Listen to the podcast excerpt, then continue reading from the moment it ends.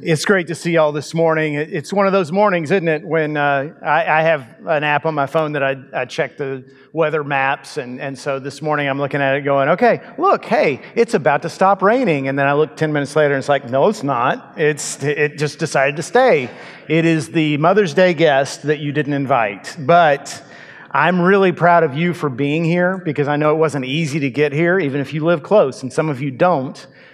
It cost you more than usual to get here on Mother's Day, and I appreciate you being here. And if you stayed home and you're watching online, I still appreciate you. So thanks. Uh, Philippians 4 is where we are this morning, and as you're turning there, I just want to say, I haven't done this yet in the series, but since it's the last Sunday of the series, I think it's a good time for it.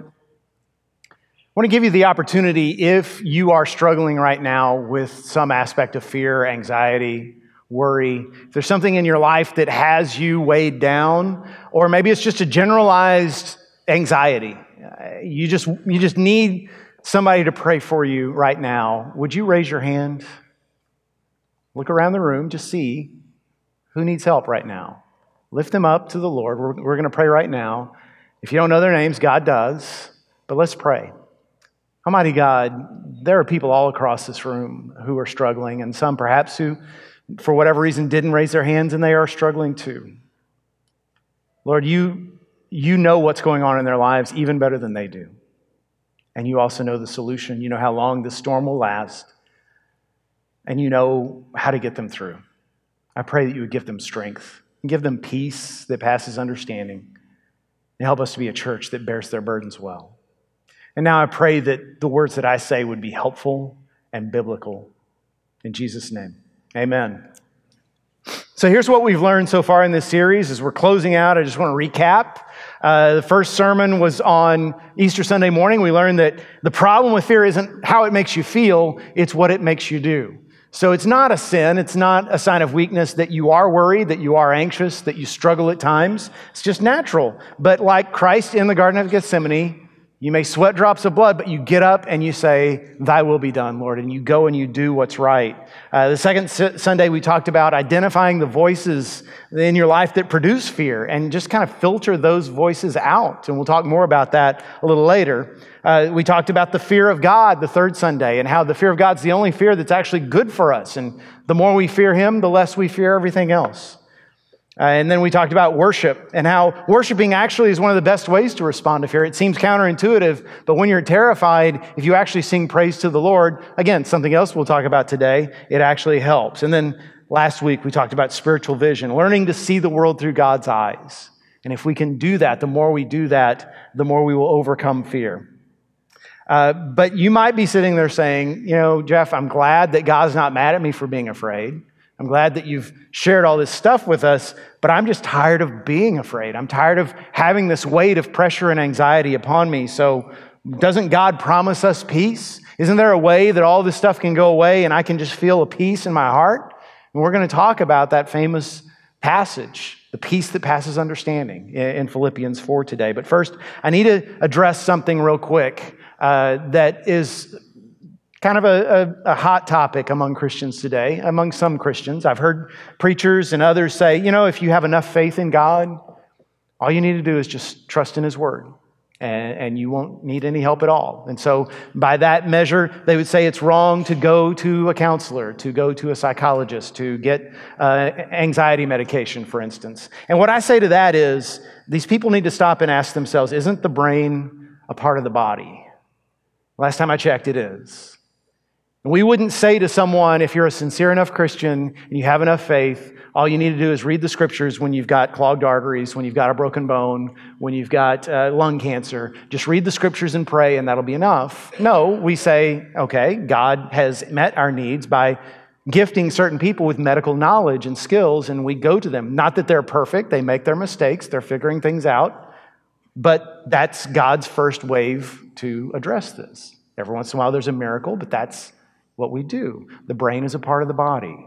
All of us face times of fear, doubt, insecurity, anxiety, but there are some among us who face anxiety that goes beyond their circumstances, where they, they can't sleep night after night, where they suffer panic attacks, where things that should be easy for them to do are impossible because of that anxiety going on in their minds. That is a disorder, just like a broken bone, just like a, a clogged artery. And so I urge you to get help. And there are good people, not perfect, but good people who do that. Members of my own family have struggled with anxiety, have gone and gotten treatment, have gotten help, and it has made all the difference. So if you want to know what I think, that's what I believe with all my heart.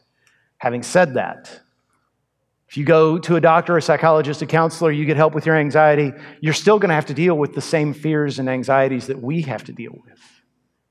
So, what do we do with those? That's what this passage is about. Philippians 4, verse 4 says, Rejoice in the Lord always. Again, I will say, Rejoice. Let your reasonableness be known to everyone. The Lord is at hand. Do not be anxious for anything but in everything, by prayer and supplication with thanksgiving, let your requests be made known to God. And the peace of God, which surpasses all understanding, will guard your hearts and your minds in Christ Jesus. Finally, brothers, whatever is true, whatever is honorable, whatever is just, whatever is pure, whatever is lovely, whatever is commendable, if there is any excellence, if there's anything worthy of praise, think about these things. What you've learned and received and heard and seen in me, practice these things, and the word of peace will be with you. The God of peace will be with you. I rejoiced in the Lord greatly that now at length you have revived your concern for me. You were indeed concerned for me, but you had no opportunity. Not that I'm speaking of being in need, for I have learned in whatever situation I am to be content. I know how to be brought low and I know how to abound. In any and every circumstance, I have learned the secret of facing plenty and hunger, abundance and need. I can do all things through him who strengthens me. And, and I, I chose this passage because a lot of people are familiar with verse 7, and I've had Christians come to me and say, You know, I, I thought that if I prayed according to Philippians 4 6 through 7, and just brought my requests to God, then I would feel the peace that passes understanding. But it didn't happen for me. And they know that the Bible doesn't lie and they know that God doesn't fail, so they immediately conclude that there's something wrong with me. Maybe God doesn't want to give me the peace because I, am too sinful or whatever. And, and the problem is, there's two problems with that. Number one, it's a sort of magical thinking, like you do this and then God responds. But secondly, it's taking scripture out of context, just like we do verse 13, by the way. But verse 7, y'all understand this, right? That Paul didn't write verses in his letters, just like do you write verses in your emails and your text messages? No. The verses came later to help us memorize Scripture. Paul wrote a letter. Verse 7 is just part of a long thought, an instruction from Paul regarding fear. He says the peace of God pass, that passes understanding will guard your hearts and minds in Christ Jesus. He doesn't mean that if you do the right things, that suddenly you'll be you'll go from being terrified to feeling like you're sitting on a deck chair in, in a cruise ship going through the Gulf of Mexico. He's saying we can grow into the place where we suddenly are not afraid anymore. We can grow into the trust in God, enough trust in God that we don't have to worry about whatever happens but it's something you grow into. It's not something you experience overnight. And I know this because Paul says it in verse 11. He says, I have learned the secret of being content no matter my circumstances. Here I am in prison. Uh, they're dragging people out on a daily basis and, and cutting their heads off, and it could be me tomorrow, and I'm not afraid. Five years ago, I would have been, but I have learned. By saying I have learned, Paul says, I wasn't born that way. It doesn't come naturally to me, but the Lord has taught me this. Back in 2008, most of you remember, but some of you are too young, 15 years ago, uh, Hurricane Ike made landfall near here. And we all experienced the consequences of that. At that time, my family and I lived in the southwest part of the Houston area. And so we knew it was going to come over us. And, my kids were young. Will was less than five. I hadn't even turned five yet. Kaylee was 11 and I sat them down. This was the night before.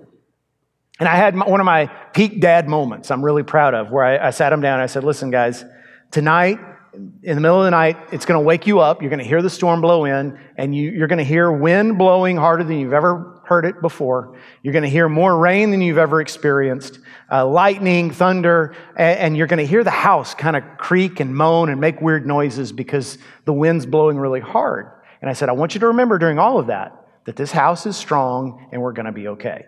The house will not blow down, the roof will not be torn off. We're going to be fine, so don't be afraid. And I was right, thank God. I didn't tell them, hey, we're going to lose power for five days. I didn't, didn't tell them that, that people near the coast were actually literally going to die and there was going to be billions of dollars worth of damage. I didn't tell them that, but I did tell them we're going to be okay. And in the end, that's what the peace of God is. The peace of God is saying, I know that there's a storm coming. Sometimes a storm hits that I don't see coming, but I know that in this life I will have some scary times and I will have some painful times, but I'm going to be okay because I'm in Christ. Because really, what can this world do to me? What, is it going to kill me? Then that's victory. What is it going to is it going to inflict me with all kinds of pain? Well, then I get to identify with the sufferings of my Savior. Is it going to take away people that I love? I get to see them again in a far better place sooner than you think. No, this world can do nothing to me when I'm in Christ. I have the peace that passes all understanding. It's all about trusting God. See, you might ask, well, how did your kids do? Did that help them having that little talk? And the truth is, I don't know. I didn't debrief them afterwards. And, and if you ask them today, they'd probably be like, I don't know what he's talking about. I don't remember that because it's been a few years ago. But I will tell you this how afraid they were that night would all depend on how much they trusted what I told them. Because if they trusted me, when they heard the wind blowing, when they heard the house creaking, they would have said, Yeah, that's what dad said. It's no big deal. On the other hand, if they said, the old man is nuts, then they would have been terrified. Basically, you can sum up all six of these sermons with these words. I've basically been doing the same sermon for six weeks. And it goes like this The more you trust in God, the less you fear. That's it. That's it. No, you can't go home. Well, you can. I can't stop you. But I've got more to say. The more you trust in God, the less you fear. So, how do we do that? How do we learn, like Paul, to be content in any and every circumstance? Two things, two habits that I really want to encourage you to practice, especially when you're afraid. And this is how we gain the peace that passes understanding. Number one, first habit is think about the right things. All right, I want to do a little experiment. This is kind of silly, I know, but I think it's got a purpose. So, in just a moment, I'm going to tell you to close your eyes and I'm going to give you 15 seconds. And in those 15 seconds, here's the challenge. In those 15 seconds, you are not to think of me at all. Don't think about me. I do not exist for those 15 seconds, okay? You ready? All right. Close your eyes, go. Hey, hey, look up here. Here I am. Hey, why are y'all ignoring me? I am still your pastor, right? I'm still your friend. Come on, you're offending me. You're hurting my feelings. Okay, open your eyes. How'd you do? See, this is why the night before something terrifying, doctor's appointment, meeting with your boss, don't know where your kids are, girlfriend might break up with you, whatever it might be. The night before, and you're trying to go to sleep and you're thinking, okay, I'm just not going to think about it. It never works. It never works. Why? Because it's impossible to tell your brain not to think of something. It doesn't work. So, what do we do instead? God's word tells us what we do instead. He says in verse 8, whatever's true, whatever's honorable, whatever's just, whatever's pure, whatever's lovely, whatever's commendable, whatever's excellent, whatever's praiseworthy, think about those things. Your brain is not infinite. You are not God. So your brain only has enough bandwidth for a certain amount of information. And if you're thinking about the things that are excellent and beautiful and praiseworthy, you don't have room for the fear. You don't, you don't try to stop thinking about the bad things, you think about the good things. Uh, you may never have noticed this, but verse 7 leads right into verse 8. Peace of God. Why? Because I'm thinking of the things of God. So, what does that mean? That means, you know, what our, our tendency is when, we, when we're afraid, can't sleep, we get up and we watch TV. We scroll our phone. Maybe, uh, maybe we find out there's a party somewhere. We go there, uh, be around people that kind of distract us for a while. Or maybe we, uh, at worst case, we, we put something in our bodies that, that dulls our senses. But that stuff wears off. That series on Netflix comes to an end.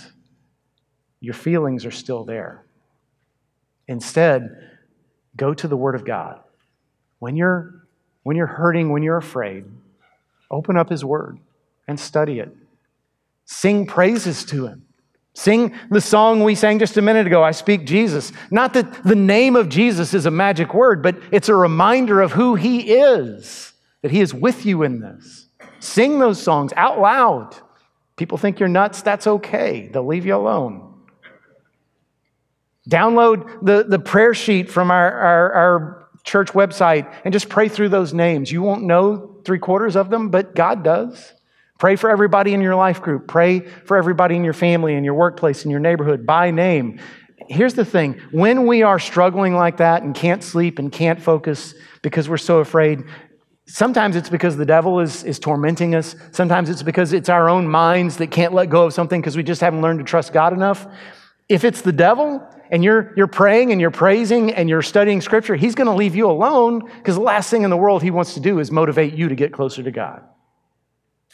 But if it's your brain, if it's you, then you are distracting yourself with the very things that will lead to greater trust in your Father.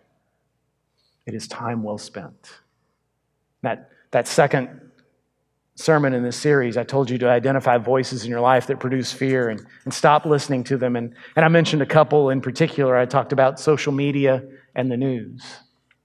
And I said at the time, and I, I stand by this, I'm not saying that you need to get off those, although people who have benefit from it.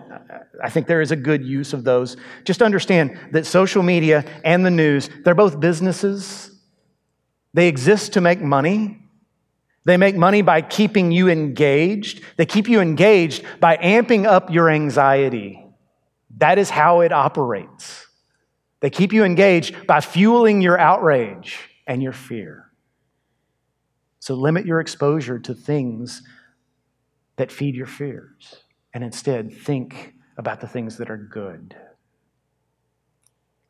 Second thing if that was all there was, if all it was was just think beautiful thoughts, then hey, let's all get our loincloth and our, our hair shirt and go out into the wilderness and dig a tunnel and have, you know, be monks. Because then, you know, we'd be far from society and we could just think about God. But that's not what the Bible says. Not only are we to think about good things, we're to do the right things. Because right after verse 8, where we're told to think about the beautiful things, he says in verse 9, What you have learned and received and heard and seen in me, Practice these things, and the God of peace will be with you.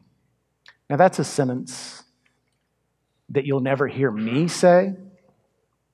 I don't think there's ever going to be a time when I, as a pastor, will say, Y'all want to be good Christians? Just do what I do. I don't think I'm not, I don't think I'm going to reach that level spiritually in this life. But Paul did. He was an apostle. In the same way, uh, we watch a baseball player who, who hits the ball 400 feet, and we want to we want to watch his video about how his swing is crafted. Or the same way, we hear about a guy who built a, a business from the ground up and is now in the Fortune 500. When he writes a book about how he did it, we want to buy that book. What Paul is saying is, I have reached a level in which fear no longer rules my life. So if you want to experience what I'm experiencing, do what I do when I'm scared. Well, what does Paul do? Verses 4 and 5, he starts with the two commands. He says, Rejoice and be reasonable. This is the, these are the kinds of things we should do when we're afraid. Rejoice and be reasonable. Let's talk about those. Rejoice in the Lord always, Paul says at the beginning of the passage we read. That is the theme of the book of Philippians, by the way. It is a book about joy, which is so ironic because it's written from prison. And Roman prisons were not minimum security. This was not a, a, nice place to hang out with your buddies. They didn't even feed and clothe you in Roman prison. You had to have friends and family provide for you, otherwise, you would go hungry and you would go without. And yet, Paul says, I have rejoicing all around me, I have joy in my heart. That is not something that happens to you, by the way. That is something you choose. You choose to rejoice. That is, that is not optimism, which, by the way, I love optimism. I prefer optimists over, over pessimists, but optimism alone will break your heart. because the best case scenario rarely happens. You'll live in a constant state of disappointment. You can't just be optimistic. It's finding in every situation there is reason to rejoice. I'll give you a couple of examples that Paul gives. He says, Hey, I know I could be executed tomorrow, but if so, I get to be with Jesus. And I could also be released tomorrow. And if so, I get to be with you guys. Either way, I win. So I'm happy no matter what. And then later on, he talks about how I know there's some guys out there who don't like me and they're preaching the gospel because they want to get a bigger following than I've got. And that ought to make me jealous. That ought to make me mad. But the truth is, all I can do is just rejoice that the gospel is being preached. Even if these guys are preaching with false motives, they're preaching the true gospel because they know it works. So the gospel is being preached. So I just say hallelujah to it. Do you see what Paul's doing? He's taking horrible circumstances and he's saying, yeah, but God's still God. And look at what he's doing. And, when you're a believer in Jesus, you can do that in any circumstance, even on the worst day of your life. When nothing goes right, you can lay your head on the bed at the end of that day and say, Well, that day stunk, but I'm one day closer. One day closer to being where I've always wanted to be. There's always something to rejoice in, but you have to choose that. Because our, our, our normal stance when we're afraid is to sink into self pity is to either quietly or loudly let everyone know I'm suffering. Rally around me, focus on me. And when you choose instead to be a source of joy, that's my test for you. Are you the person who you walk into the room and the mood lightens because you're pointing out all the reasons to be joyful? By your demeanor, by your words, by the way you treat people, or are you the opposite? You're the person who walks in the room and immediately everybody's aware of their flaws and everybody's aware of how messed up the world is and, and how messed up society is and, and this city and our church and our school. Be the source of joy. Choose that. When you're afraid, choose how am I going to be a source of joy to others today? How am I going to show them that God is good today? The second thing he says is let your reasonableness be known to everyone. Reasonable Sounds just like uh, be an easygoing person, which is fine, but it actually means gentleness. Gentleness is not something we typically associate with fear. I'll give you an, an illustration. So, if tomorrow um, you're, you're drinking coffee at your kitchen table and a spider drops off the ceiling and lands in front of you on the table, I doubt that anybody here will respond gently. Nobody is going to be like, okay, well, I'll just drain my coffee and then gently trap this, this, one, of, this one of God's precious creatures under this cup uh, because he means me no harm and he is sent here by the Lord to eat bugs, which is a good thing. So I shall set him free outside so he can carry on with his God appointed task. No, no, you, you will freak out. I guarantee the bravest person here will grab whatever solid object they can reach and just go to town, beat the snot out of that thing. I want video personally because gentleness is not our natural reaction to fear. And we become brittle, we become selfish, easily offended. Gentleness is the opposite of that. Gentleness is not just nonviolence. Gentleness is I'm not going to I'm not going to insist on my own way. I'm not going to worry about this person said something that I found offensive, this person cut me off in traffic, this person inconvenienced me. I'm not going to be that guy. I'm not going to pour gasoline on the fire that this other person is going to start. I'm going to be the source of peace. I'm going to be the calm head in the room who has thick skin and who loves people regardless and who tamps down the anxiety in everyone else. I'm going to be the peacemaker. That's being reasonable when you're afraid. Again, that's something you choose. That's something you choose to do, not something that comes naturally to most of us. And guess what's happening when you're doing that? You're afraid and you say, okay, this is my cue. I am intentionally going to seek for joy and seek for peace. I'm going to be a source of joy to everyone around me. I'm going to tamp down the anxieties and the fears and the conflicts, and I'm going to be a source of gentleness and peace. What are you doing? You're not focused on yourself anymore. You're focused on obeying God and serving others. Do you see how God's plan is so much better than ours? Rather than sitting in our bedroom in a fetal position, crying, Woe is me. We're thinking of the beautiful things that are true of God and can never go away. And we're engaged in making the world a better place. We're trusting, just like I encourage my kids when you hear that wind blowing, just don't worry about it because it's going to be okay.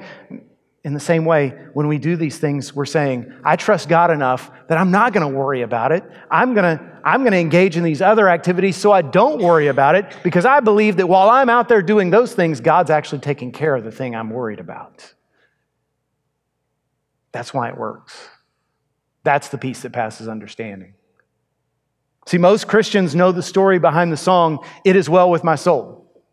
And I'm not going to give you the whole thing because you've heard it. But Philip Spafford, Chicago businessman, nearly 200 years ago, wrote that song after learning that his four daughters had all drowned in a shipwreck in a shipwreck in the Atlantic. And that first verse makes perfect sense in light of that story. When peace like a river attendeth my way, when sorrows like sea billows roll, whatever my lot, thou hast taught me to say, It is well, it is well with my soul. That goes perfectly with that story. He learned when the, when the sorrow rolled like a sea billow, God was there and he was okay. But then you get to the third verse, which is my personal favorite. It says, My sin, oh, the bliss of this glorious thought. My sin, not in part, but the whole, is nailed to the cross, and I bear it no more. Praise the Lord, praise the Lord, O my soul. Now, what does that have to do with grief and sorrow and losing children and, and, and being struggle, struggling with the, with the horrible things of life? It has everything to do with that. See, when I told my kids not to worry about the hurricane, I hope they trusted me. I hope they said, well, you know, dad loves us and he wouldn't lie to us. But I guarantee you they would have trusted me far more if I would have walked outside and snapped my finger and made the storm stop. Then they would have said, oh, okay, we're listening. See, Jesus had that power. I don't. Jesus stilled a storm on the Sea of Galilee that 12 professional fisher or 12 men, some of whom were professional fishermen, were terrified of. But he did something even greater than that. See, there was a storm coming into your life and to mine. It was a storm coming from three different directions. It was, it was coming from our own sin, our own rebellion against God, our own alienation from God. It was also coming from the forces of evil in this world that were, that were determined to keep God from redeeming humanity. And it was also coming from the reality of death itself that our lives are short, and once our lives are over, we are separated from God forever. All three forces were coming together in this huge storm.